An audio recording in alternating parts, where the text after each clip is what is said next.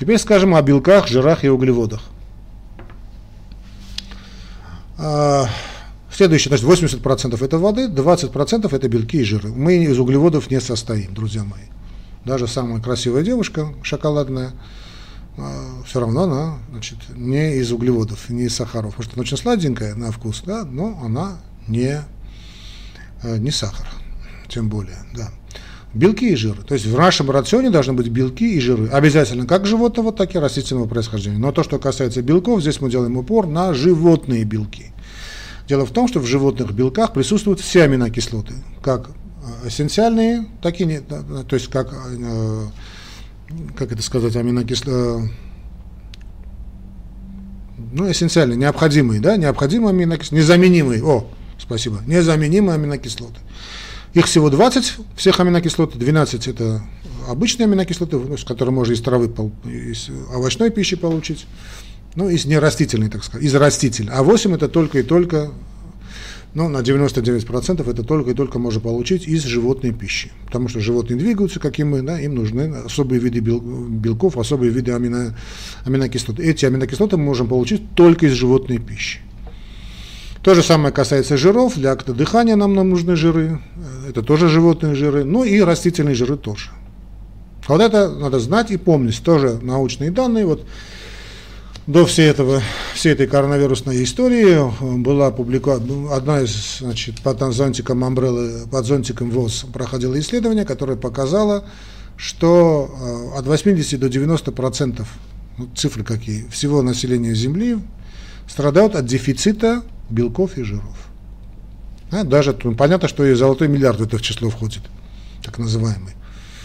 А, о чем идет речь? Значит, человек может быть полный, толстый, но он не получает белки и жиры в необходимом количестве. То есть фактически он постоянно голодный. Вот постоянный голод, который, если вы испытываете постоянный голод, но если нет каких-то других заболеваний, говорит вам о том, что вы не получаете белки, жиры и какие-то виды там а, микро- или макроэлементов.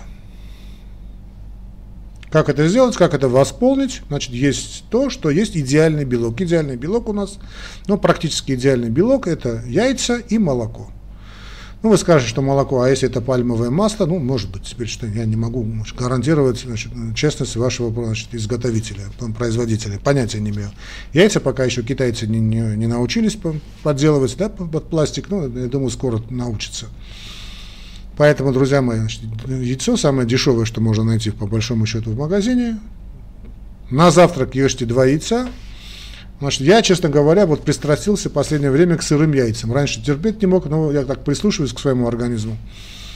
Организм требует вот сырые яйца. Вот я чувствую сырые яйца. Вот каждый день, если я там две штуки хотя бы не поем за завтраком, так проглатываю. День не мой. Это да еще при моих нагрузках. Молочные продукты очень важны, особенно молоко, которое ослизняет, такой основной ослизнитель. Специи тоже очень важны, тоже ослизнитель.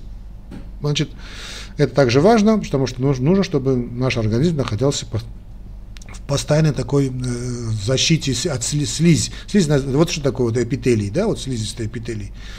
Слизь защищает от там, кишечник, да, да, везде, где он слизь, это защищает от вредного воздействия любых факторов, от онкологии, кончая инфекцией.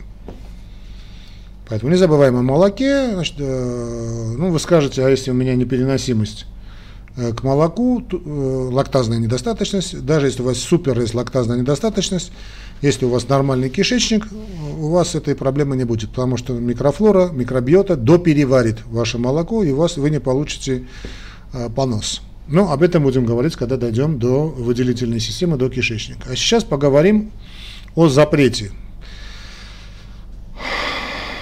А, я не люблю говорить о запретах, потому что мы живем в